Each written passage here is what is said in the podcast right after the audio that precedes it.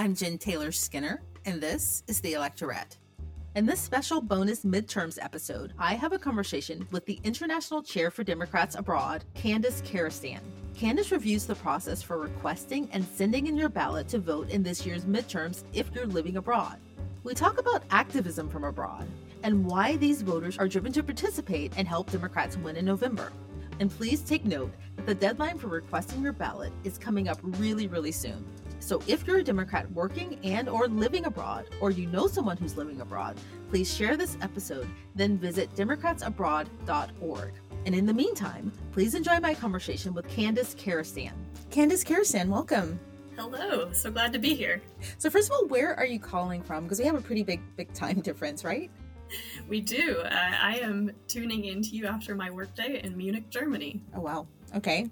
Do we have an estimate? I'm just curious, and maybe you don't have this number, but what's the estimate of Americans living abroad, working abroad? Do we have that number? We do, and I hope you're sitting because uh, it's a big one.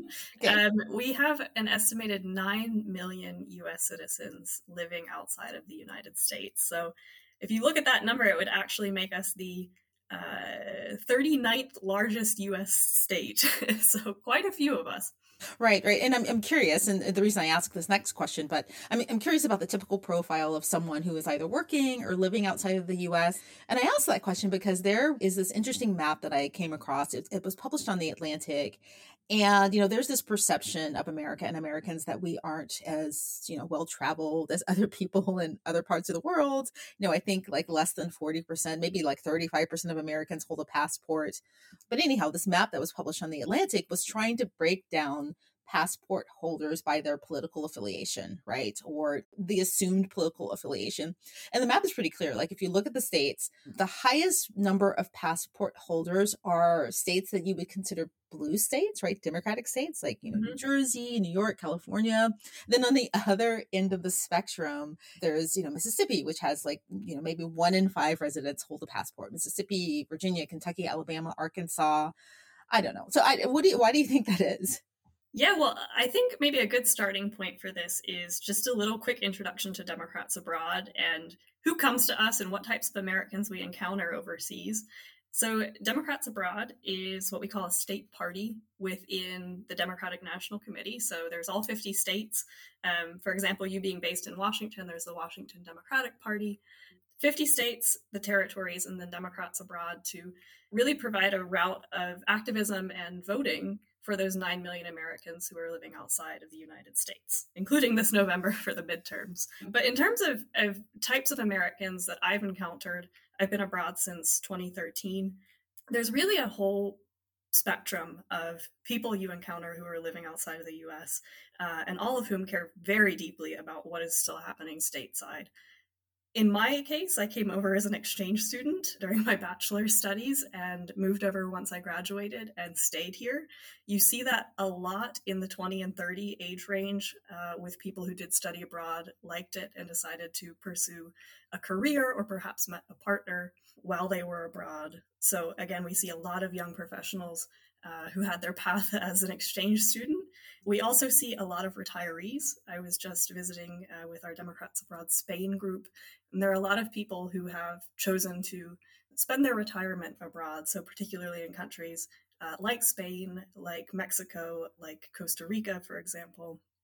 We see a lot of higher retiree populations. And beyond that, uh, there is a significant amount of dual citizens. So, uh, again, people who might have an American parent or were born in the United States and had their path to citizenship that way, uh, as well as naturalized citizens uh, who are back in their country of birth. So, long story about Democrats abroad, but to go back to your link then to specific states, uh, we do see high concentrations of California voters who are living overseas. Uh, California, Washington, and New York are actually, and Florida are the three mo- or four most populous states with citizens uh, communities outside of those states. So, in terms of political affiliation, I think a lot of it just goes back to you know these experiences that we have had living overseas, access to affordable education, healthcare, focus on combating climate change, and we're really all working and coming together to to transport those experiences back to our voting states.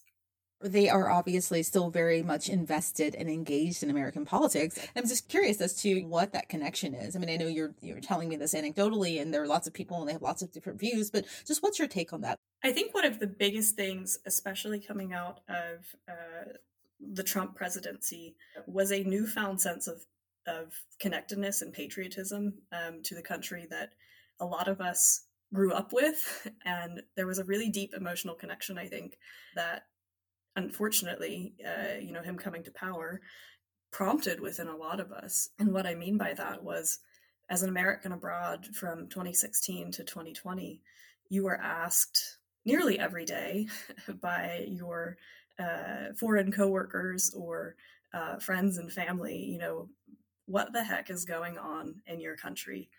Again, it's the country that we saw, particularly in that phase, and continue to see in Republican dominated states is not the country that that any of us want the United States to be.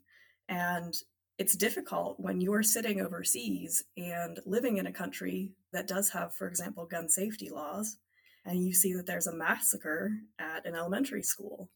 Um, we've seen that this can be done better, and we've made a commitment to make sure that it does become better back in the United States. Yeah, that's something that I, I have a personal connection to because my husband is from New Zealand. He's a New Zealand citizen. I, I try to explain this emotional connection that I have to America and our history and our culture. There's still this emotional connection to America and this, you know, experiment that we're still kind of, you know, at the very beginning of, although it seems like it's been forever, you know, the experiment is is is ongoing. Um, a couple of summers ago, you know, there were lots of protests in the street following the, the death of George Floyd, the murder of George Floyd, and following the overturning of Roe v. Wade. There were lots of protests, I think, in France and other countries. You know, what is their emotional connection to us and their faith in, you know, that we'll get it right at some point? The United States, again, this is from my experience in Germany, is still very much seen as as a partner um, and as something worth emulating. Now, of course, we we really uh, had some damage done to that image and reputation. Um, again, under the Trump presidency, but nonetheless, and I think people's hope, my hope, was certainly restored when we elected Joe Biden and Kamala Harris. At the end of the day, as you just said, you know, there's there's this American experiment and this really novel democratic experiment that at the end of the day we are attached to, we believe in it. And when I say we, I mean we as as global citizens around the world strongly believe that this is worth pursuing and emulating again, regardless of where we're living. Uh, the ideals that of equality, of of freedom, those resonate as basic human rights and human values. You know, and beyond that, I think that it, from 2016 to 2020, to just harp on a little bit more about this window, there was a sense that American leadership was lacking. And since President Biden has been in the White House, again, we've seen this renewed trust, this renewed interest in having America as a partner. Um, and he's really restored leadership on the global stage. So I think, you know, speaking with my German family and friends, there is a sense of relief worldwide and this was particularly apparent following what happened or what is happening in the Ukraine, with a sigh of relief, right? That we have someone competent in the White House, that we have someone who is not going to be making rash decisions that put Americans in the United States and around the world in jeopardy. And that particular restoration of American leadership at the global stage, uh, I can't understate uh, sitting here in Munich how important that has been and how comforting that has been in our day to day lives. You know, in relation to the upcoming midterm elections and, and this cycle, what is driving American voters overseas? You know, what's keeping them energized? And do you do you think that energy is being matched in this cycle to what we saw in 2020? Because I, I would imagine that you know people were very energized to get Joe Biden elected in 2020. What are you seeing for this upcoming midterm cycle? As we go into the final two months, I think that people are fired up and ready to go uh, more than they have been since 2020. Uh, of course, after 2020, we worked our tails off and took back the White House, took back Washington. And there was a period, I think we all experienced it right, where there was a sigh of relief we did it. It's become clear, however, that our work is not done. That became particularly clear in late May with another mass shooting in Texas. And that became even more crystal clear in June with the reversal of Roe v. Wade. Since that, since those two events in particular, people are fed up. They are ready to go. They are particularly ready to take back state legislatures. Of course, growing our majorities in the US House and the US Senate are important. I personally believe that the future of our democracy is going to play out in state legislatures. I think we see this particularly on the issue of abortion rights. And that has really motivated people. My entire life, I'm 29 years old, my entire life, I have grown up again with an understanding that a woman has a right to choose over what she wants to do with her body, that someone looking to marry someone of the same gender can do that.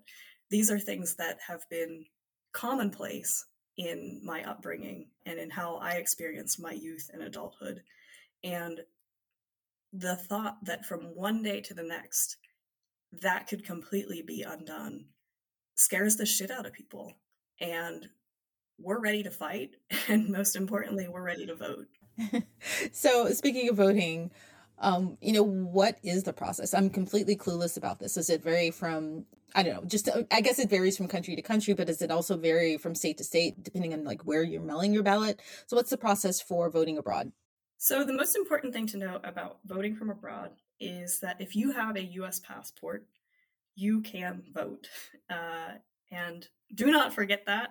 Uh, if you get turned away, come see us at Democrats Abroad if you encounter difficulties. But your right to vote as a U.S. citizen um, is guaranteed under a federal piece of legislation called UOCAVA that was passed back in 1986.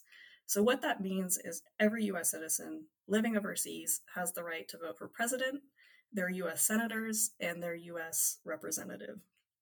So, those three races uh, across the board you can vote in. When it comes to state elections, so we're talking things like your governor's race, your secretary of state, your maybe your state has a treasurer. These races um, and your ability to vote in them are determined at the state level. Regardless of which state you live in, there is one uniform way to request your ballot, and that is by going to votefromabroad.org you'll fill out a form there called an FPCA. that is a federal postcard application. You can do it all online in about 10 minutes, and it'll be sent to your local election office in the United States in your county. You'll get your ballot, and if you get that, send it back. Or rather, when you get that, send it back. It's really voting by mail um, in a lot of the battleground states. Uh, you have to send it by postal mail. So if you're a Georgia voter, Pennsylvania voter like myself, Wisconsin, Ohio, we've got to mail it back. So plan in time, uh, request your ballot right now so that there's enough buffer so that your ballot gets there by the deadline. Other states like Arizona and North Carolina, there's a secure online upload portal. They have it much easier. But again, all of these details can be found at votefromabroad.org, uh, where you can request your ballot and get also voter assistance. So I just want to go back to something you said. You said your ability to vote in state elections, you know, the state legislative races, for instance, it depends on your state legislature and, and their rules, which kind of concerns me because does that mean that it's not as easy to vote in state legislative races from abroad in red states where there's typically more voter suppression? What does that mean exactly? So it's actually pretty evenly distributed. We don't see believe it or not, um, a, a, very strong distinction in terms of people's ability to vote based on whether the re- legislature is currently Republican or Democrat. But it does underline the importance again of why we need to vote in state elections. Who we elect to be governor, who we elect to be our state representatives and senators matters. Uh, we just had a very exciting case with this in New Jersey, uh, where we actually worked together with the New Jersey legislature to allow all New Jerseyans living overseas to also vote in state elections. That was a measure that had been undone in 2017 when Chris Christie, a Republican, was elected to the New Jersey governorship. And thanks to our teams, our advocacy teams here at Democrats Abroad, we were able to reinstate overseas voters' right to vote in state elections. So let's say, you know, you're someone who you're, you know, you're living your best life in Paris. You've mailed your ballot in and you're good to go for the November elections.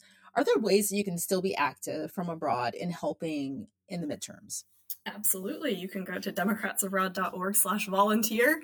Uh, and I'm happy to give a pitch for a lot of the exciting projects that we have going on. Um, right now, we are phone banking uh, overseas voters from battleground states. So the top 11 hottest races, so to say, uh, with governorships and senator seats up for grabs. We're calling all overseas voters from those states. It's free of cost to you. You can call at any time of the day. You could, if you're up in the middle of the night, you can be calling someone in Japan or uh, in Mexico or South Africa. And it's a really great opportunity to connect and remind people to request their ballots and then help walk them through it as I just explained. So, phone banking is a huge opportunity. The other thing that I would encourage everyone to do is uh, if you studied at a university, to get in touch with your university international office. We have an alumni writing campaign up right now on our website, uh, democratsabroad.org, on our homepage. And we want to make sure that study abroad students and academics who are teaching overseas this semester get the information on how to vote from abroad. So we've got a sample text posted there. And if, again, with all of the things that I just uh, rattled off about how to vote from abroad in a concise paragraph, you could send that to your study abroad office at your alma mater and make sure those studying abroad this semester get that. That will go a long ways. Are there specific states that you are focused on where the Democratic vote abroad could be the margin of victory? How are you shaping your campaigns around those specific states? So much as the focus of the Democratic Party overall, we are also focusing in on where there are Senate seats up for grabs and where there are key governor's races. Our strategy as we entered 2022 and have executed throughout the year is a particular focus on those states. One other opportunity to plug uh, into if you are interested in volunteering are our state teams. Uh, so we have, for example, Texans abroad, or Arizonans abroad, or Pennsylvanians abroad. And we're really trying to build community around the world of Pennsylvanians, for example, like myself, so that we can connect and plug into local networks and really make sure that everyone, again, gets the message that they can uh, and should vote from overseas. If you are listening to this and you're overseas, please vote.